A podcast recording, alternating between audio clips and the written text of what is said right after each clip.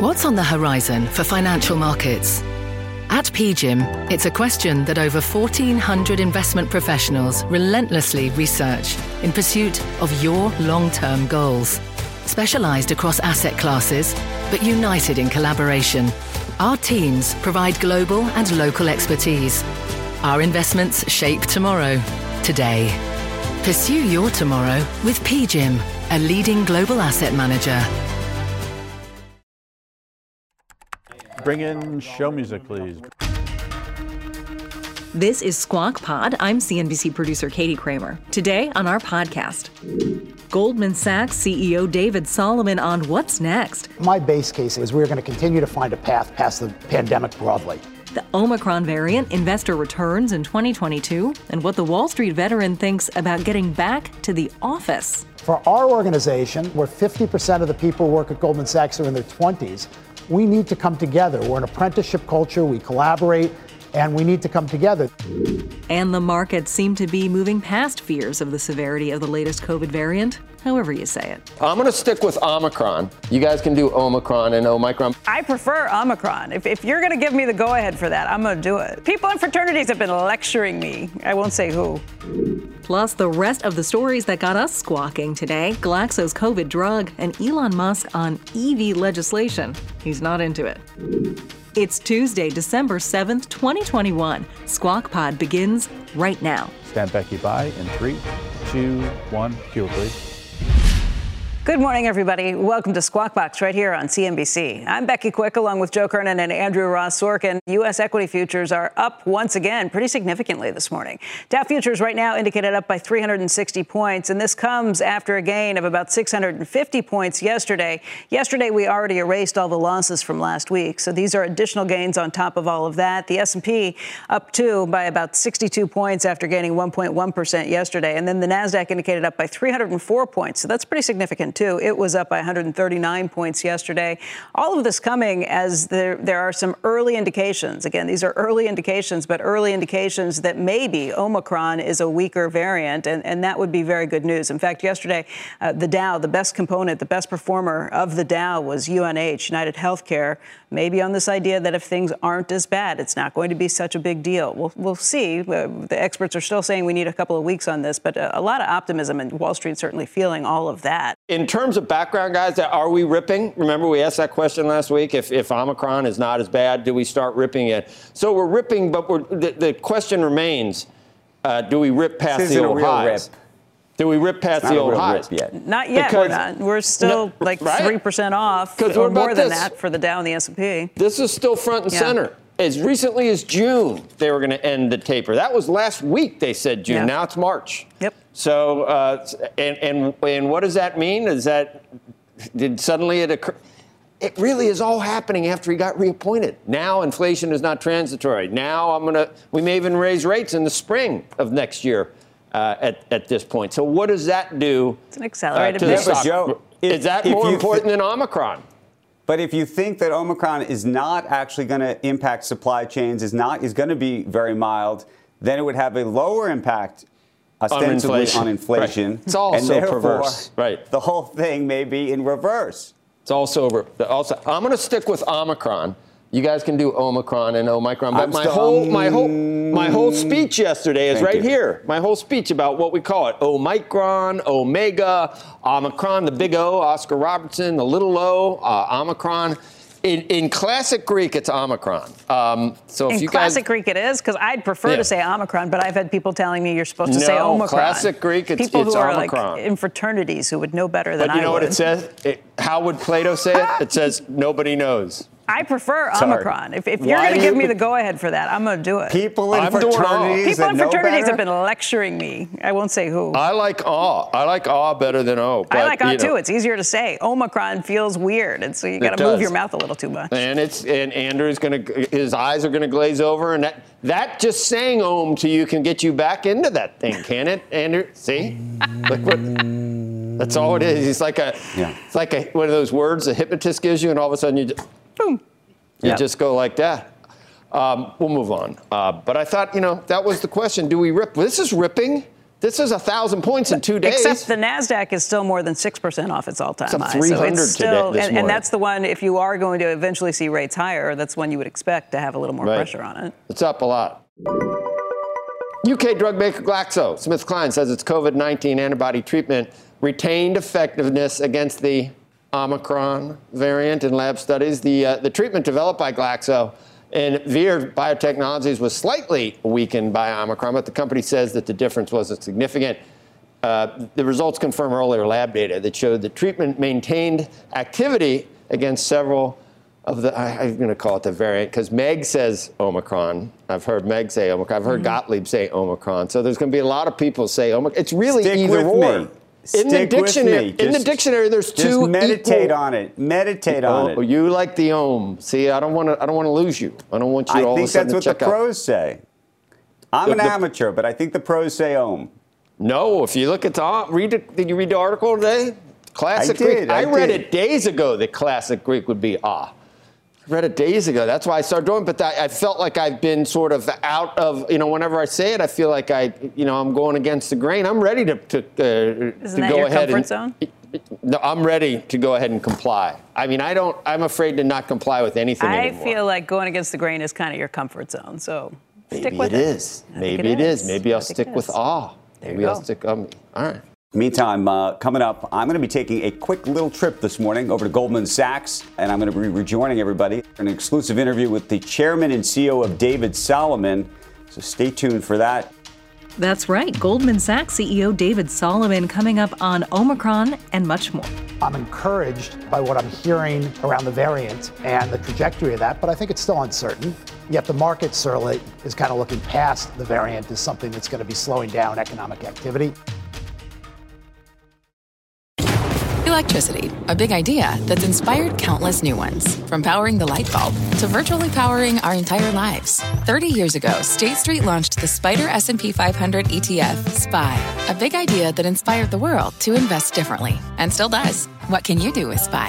Before investing, consider the fund's investment objectives, risks, charges, and expenses. Visit ssga.com for a prospectus containing this and other information. Read it carefully before investing. SPY is subject to risks similar to those of stocks. All ETFs are subject to risk, including possible loss of principal. Alps Distributors, Inc. Distributor. This podcast is supported by FedEx. Dear small and medium businesses, no one wants happy customers more than you do. So you need a business partner just like you.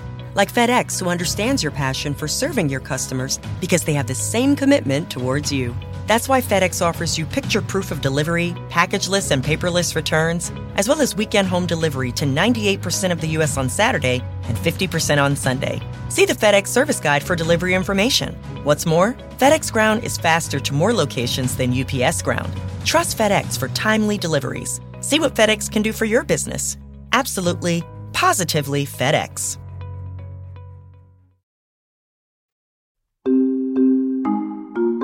You're listening to Squawk Pod. Good morning and welcome back to Squawk Box right here on CNBC. I'm Andrew Ross Sorkin along with Becky Quick and Joe Kernen. I'm at Goldman Sachs' headquarters this morning getting ready for an exclusive interview we're going to be bringing you in just a moment with Goldman Sachs' chairman and CEO, David Solomon. We're going to talk everything. We're going to talk about taxes, inflation, the impact of COVID on the economy, cryptocurrencies, and so much more. I, I am? Okay. There he is. Okay, they have me now. Sorry. Up in a second. Investors uh, have been looking past so far the potential impact from the COVID variant that we've been dealing with, also on the minds of many investors, the Fed, and of course, uh, when they would begin to remove the pandemic easing policies and hike rates sooner than expected. Joining us right now to talk all about all of this and the market risk, vaccine mandates, the return to work, and so much more. David Solomon is here, chairman and CEO of Goldman Sachs. And thank you for having us. We are here now. This is the 12th floor. You guys just redid this place. Well, first of all, Andrew, thank you for coming down to, um, to our office this morning. I'm delighted to be here with you uh, this morning. Uh, we did redo this over the course um, of the last couple of years. We started before COVID and then we paused for a little while, but we've moved our executive team down here uh, into the Sky Lobby in the 12th floor just so we can be more present, be more visible. And I must say, we've been here about six months and we're really enjoying it. It's just, it keeps us much more connected to, uh, to what's going on in the building. It's pretty cool. I, I got a little tour, early, early morning tour. Uh, let's talk markets, though, and try to just understand where we are and what's going through your brain as we're dealing with both the Fed on one side and this variant on the other, and then the markets and the valuation as you see them. Well, there's a lot of uncertainty. And, you know, I, I, I know that we're all looking for answers, but I think we need more time to see how this all plays out. Um, um, I'm encouraged uh, by what I'm hearing uh, around the variant and the trajectory of that, but I think it's still uncertain. Yet the market certainly, the market certainly, and this morning is another indication, is kind of looking past the variant as something that's going to be slowing down economic activity. But we're still not completely out of the pandemic. There's uncertainty that comes from that, and that uncertainty is going to affect economic activity, and we're going to have to deal with that in some way. Against that, we clearly have real inflation in the economy. We've got a variety of uh, problems, headwinds, uh, issues that have occurred because we went into a pandemic, we shut the economy down, and we're now we're turning it back on. That's really unprecedented. Um, and you know, on top of that, we have shifts going on in fiscal and monetary policy to try to balance that. And so there's no there's no question that this has been an unprecedented period, and so it's very hard to predict how we're going to come out of this. So one of the singular questions we've been asking on the program this past week or so, given the emergence of this variant, is if the variant is mild and it's not something that we need to be as concerned about as I think the worst case outcomes would have been. Does that mean that the market rips, if you will, or is the Fed on the other side going to keep that from happening? Meaning, what's, what's well, more important right now? My, my base case, Andrew, is we're going to continue to find a path past the, past the pandemic broadly. Right. Um, this will be endemic in society, and we're going to have to live with it, but we're going to find a way to live with it effectively, and economic activity will flourish. I don't believe we're in a new paradigm where the world will be fundamentally different, but it's going to take some time to move forward. In the context of that, I think that monetary and fiscal policy on a go forward basis will have a bigger impact on the trajectory of markets than the pandemic will from this point forward. That doesn't mean there won't be periods of time where, in the short term, a variant can flare up. There's, there's news that affects markets in the short term. But the bigger issue to focus now is we've had unprecedented monetary and fiscal policy for a meaningful period of time. And we're going to emerge from that and unwind that. And that's going to have an impact. It's had a big impact on asset prices, market activity, and a variety of things. It's going to have an impact on those things as we unwind it and find the balance. And the thing that I don't have the answer to, none of us have the answer to, is can that be done in a smooth way where we take right. a little bit of the air out with, with not a lot of bumps and volatility, or are we going to have some bumps and volatility along the way? Okay, you spend a lot of time talking to the CEOs of corporate America and around the world. And so when you talk to them about this and really talk to them about the issue of valuation, oftentimes about their own stocks, because they're thinking about whether they should be pursuing different transactions, what their own values are. What are you telling them at this point? Is this a fairly valued market? Do you say, look, things are you're, you're valued very highly. Take advantage of the currency now. I mean, what's the, the thought? Well, there's no question that, that looking at the market broadly, valuations are full in any historical context. And so if you're talking to companies that have a very, very strong currency, you're certainly encouraging them if they have aspirations to deploy capital and put that capital to work. This is an interesting time to think about it. Also, for most companies, borrowing rates and the ability to access capital through debt finance has never been cheaper. And so it's been a very, very good time to think about investing in business and deploying capital. I think it depends on the company and the particular company that you're talking to. I think the market has been very enamored with growth at all costs. Right. And I think we're seeing a little bit of the momentum come out of that over the course of the last couple of weeks. A lot of these businesses that have very, very strong top line growth but haven't yet proven whether or not the business model really generates earnings over the long term. I think those are going to be a tougher slog, and I, you know, I'd encourage those companies to make sure they have the capital in place to execute on their growth plans while that capital is available. I think some of that can rebalance in the coming months, you know, over time. Um, but it's not one size fits all. Uh, and you can look through the spectrum of the market right. and you can see different valuations for different when businesses. When you look, though, at what's happening, for example, in the IPO market, or frankly, the SPAC market, is that something that persists and continues apace? Do you feel it's slowing down? Do you feel it's speeding back up again? I mean, we've sort of had this this this undulating roller coaster. Um, it's there's there's been some undulation, to use your word. Um, but there's no question SPAC activity has come way off its peaks. SPACs are good capital markets innovation. They're not perfect. There's been an evolution in disclosure in the process around SPACs. I think SPACs are here to stay, but I don't think we're going to regularly see the volume of activity um, and the surplus of activity right. that we saw in the early part of this year. And when you talk about inflation, again, with clients, are you in the category of cash is trash and, and inflation's going to make that cash you know, not just worthless, but worth less? or are you in the category of you might actually want to keep a little bit because there might be an opportunity coming? Well, once again, not black and white. Um, I, I do think that we've lived for a long time with inflation below trend. And I think one of the things that, that I'm concerned about, or I think about a lot, is people have kind of lost a historical perspective on what markets look like and what is normal. From a, from a monetary policy perspective, what we've had over the last decade is truly unusual. And I remember, and I know historically, I've been around doing this, you know, since the 1980s.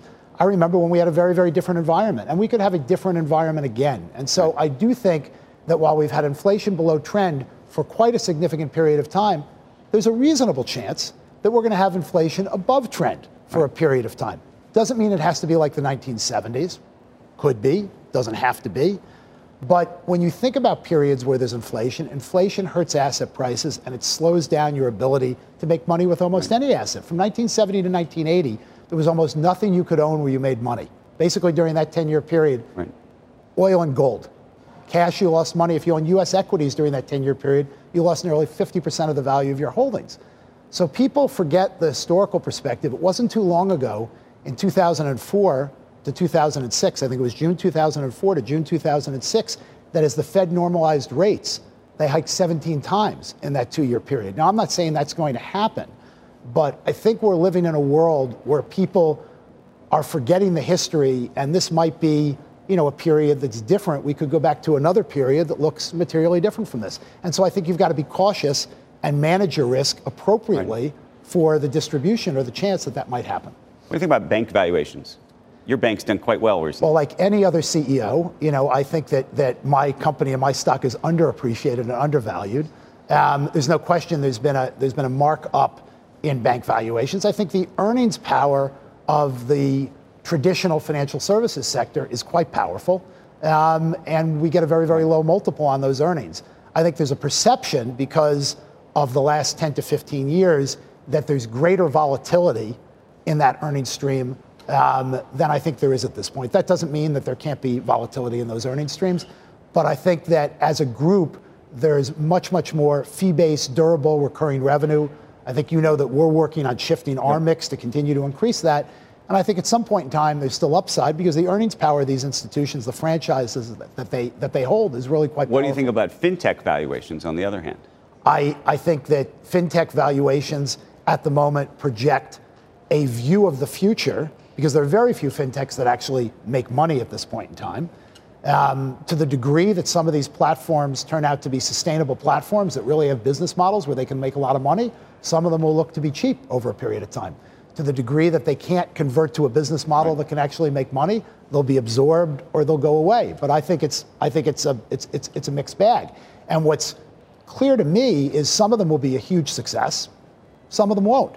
But I also think the incumbent players there's a big disruption going on in the digitization of financial services and how they're delivered, whether it's to institutions or to individuals. And I think the incumbents are going to play a big role in that. And I think upstart fintechs are going to play a big role in that. Not everybody's going to be a winner in every way, um, but the market's probably ahead on some, but not ahead on others.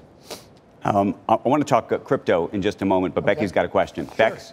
Hey, David, great to see you this morning. Thanks for, for, for joining us. I know you have been somebody who thinks it's really important to be in the office, so I'd like to ask where you think the majority of office places are going to be, let's say a couple of years from now, maybe when the job market shifts a little bit and it's not quite as competitive.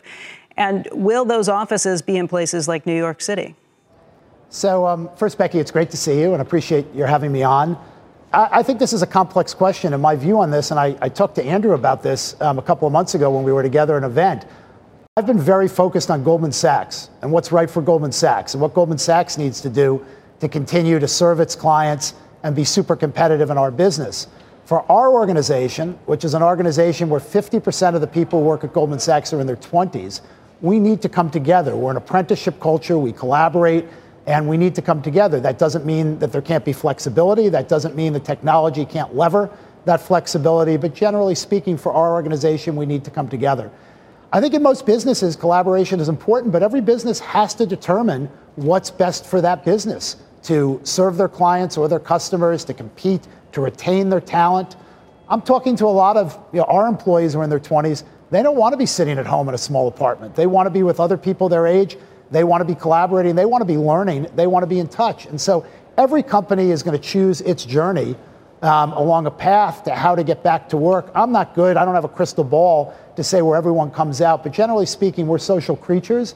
Um, and I'd be, you know, I'd be cautious about interpolating forward, you know, a permanent state uh, based on what we see at the moment. What about New York City? Well, I think in New York City, one of the reasons why I'm an advocate here in New York City, I think it's very important for the economic vitality of New York City to get people back into the city and get people back working. If you go through Midtown during the day, it's getting a little bit better, but think about all the small businesses and all the organizations that are still you know, under enormous pressure because we don't have that economic ecosystem where people come during the day.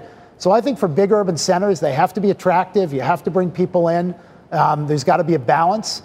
I think technology allows more flexibility, but generally speaking, uh, you know, I think it's important for New York to continue to bring people together. And I think one of the strengths in New York is that young people want to be here. And I don't think young people want to be locked in their apartments. I think they want to be here, they want to participate, go out at night. The city's very, very busy. And so I think we're in a transition to getting people back engaged, and hopefully we'll make more progress over the next six months. But I think it's very, very important for economic vitality in the city. By the way, what do you think of Eric Adams? Uh, I'm excited about Eric Adams, and you know, very, very hopeful that I know he's you were worried. The, you were worried about the city, though. Leave the city forward. Well, I'm, I'm concerned, and I, I said this, you know, publicly, you know, recently. You know, history will tell you that no city's place in the world is permanent, right. and it's important that um, that all cities are attractive for business and for people to live. And cost of living, the vitality of the city, you know, what the city offers, taxes, all those things go into an equation that either attracts and retains and sustains people or at times put pressure on that. And what's, so what's your safety, bet on New York? But, well, my bet on New York, and I said this clearly when I was interviewed about this, New York's not going away. But there's no question that safety, security, cleanliness, right. these things matter, and I'm really hopeful. Um, and I've heard from, from the mayor-elect directly um, that you know he's going to be focused on these things, and I think these things matter in any urban center. Uh, before we were talking about fintech, I said I'd get to crypto. Has the Solomon family changed its view on crypto? Do you, do you own Bitcoin or Ethereum personally? I, I, don't. I don't personally own Bitcoin or Ethereum, and I don't. I don't have a strong view. When you say I've changed my view, I don't. I don't know what you think my view is. My view on on on Bitcoin, for example, is I really don't know, but it's really not something you know individually that's important to me. Right. I'm a big believer in the digitization uh, that is occurring and the disruption that's occurring in the way financial services are delivered, as I right. said to you, both for institutions right. and for individuals. I think it's a massive shift. We're trying to participate in it right. based on what we're doing around Goldman Sachs Marcus and our digital banking platform. But do you want your clients in it?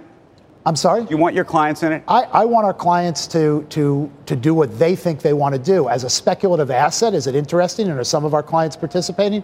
Absolutely. But whether it goes up or down, my guess is Look at the last week. It's going to go up, it's going to go down. I don't know what the permanent state of Bitcoin is, but I think Bitcoin is really not the key thing. The key thing is how can blockchain or other technologies that right. are not developed yet accelerate the pace of the digitization of the way financial services are delivered. And I, you know, I just talked to you about right. our digital bank. You know that we just made an announcement out at AWS reInvent yep. about a platform, the financial cloud, that we're building in partnership with AWS for institutional clients all of that is the changing of the digital processes that kind of lubricate the way financial services right. are delivered. And I think that's a big opportunity, and we're excited about that. And that's that gives your clients almost direct access through APIs and such into the data set that is Goldman Sachs. Joe's got a question for you. Uh, Andrew, I know you got a lot of places you want to go. We could, David, it's good to see you. We could do this for probably longer than an hour, but just real quickly. So rates are probably after years of, of what we've seen, they're probably headed the other way someday.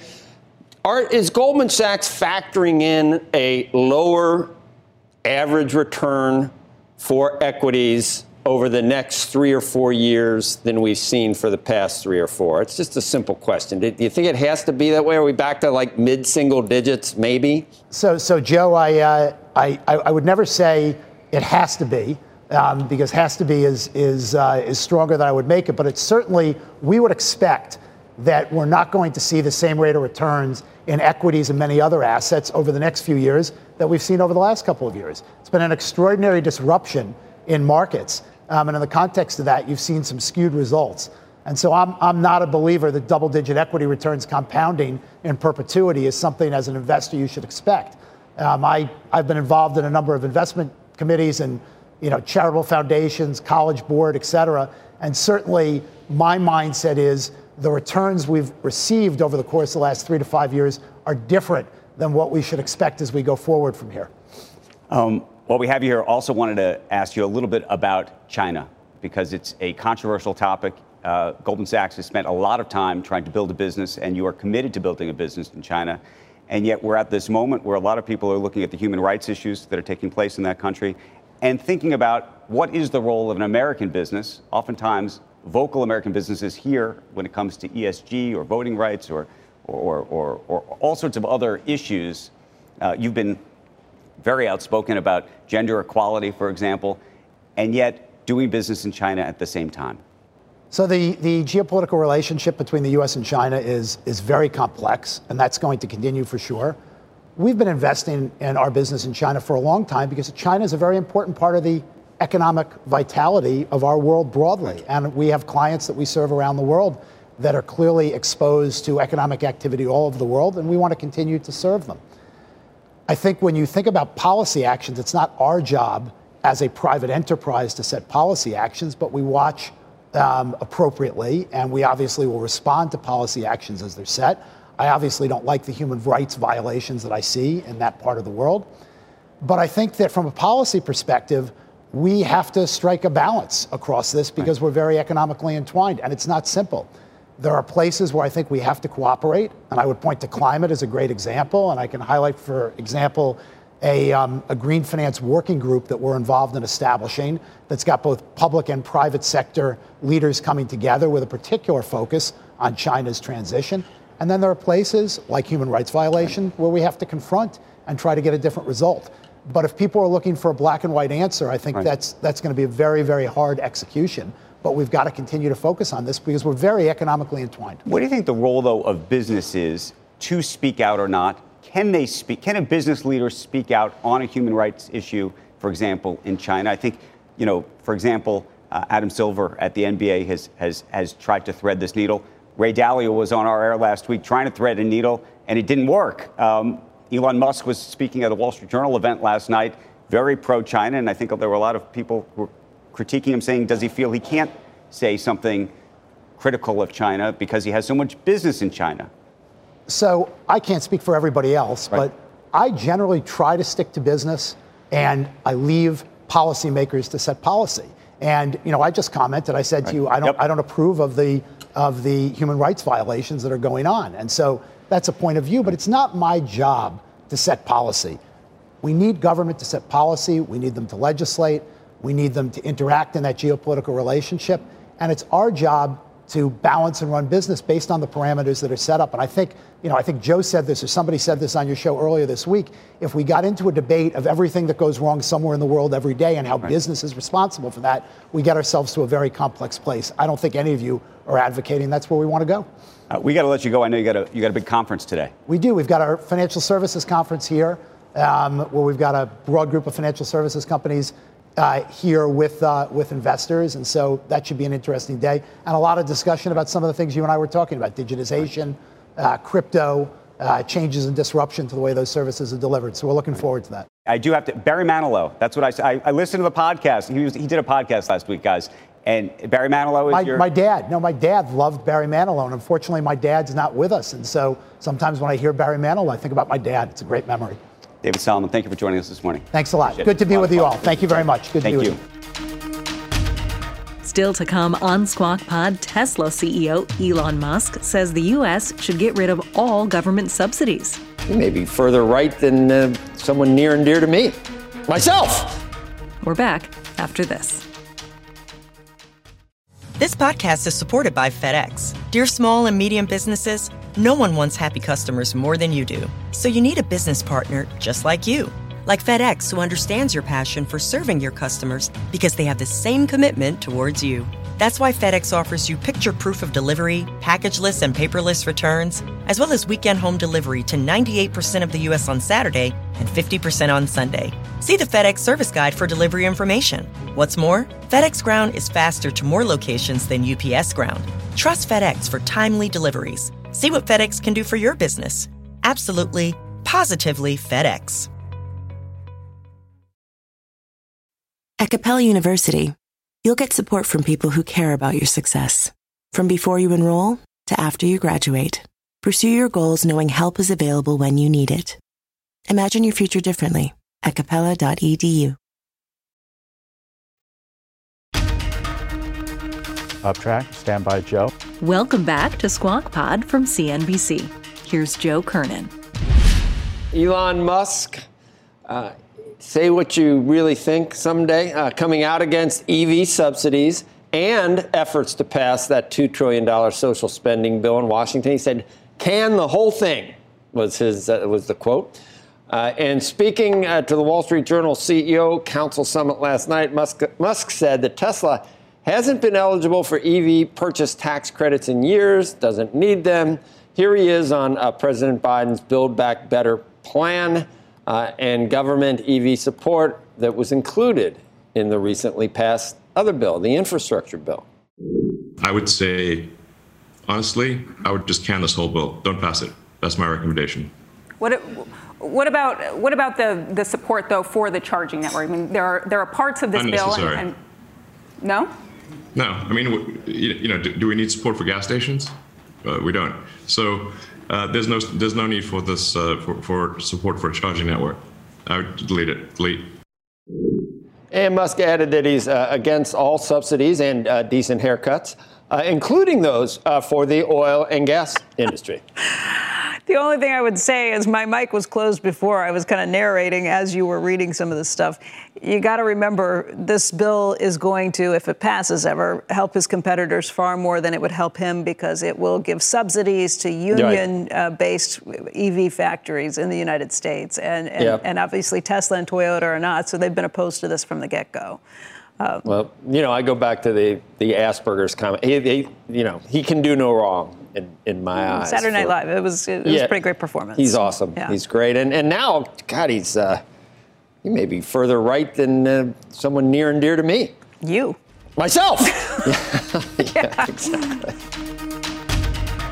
That's the podcast for today. As always, Squawk Box is hosted by Joe Kernen, Becky Quick, and Andrew Ross Sorkin. Tune in weekday mornings on CNBC at 6 Eastern. Listen to and follow Squawk Pod wherever you get your podcasts. And tell us what you think. We're on Twitter at Squawk CNBC, and you can leave a rating or write a review on Apple Podcasts. Thanks for listening. We'll meet you back here tomorrow.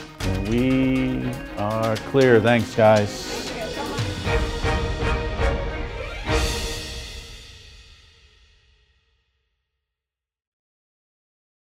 This podcast is supported by FedEx. Dear small and medium businesses, no one wants happy customers more than you do. So you need a business partner just like you.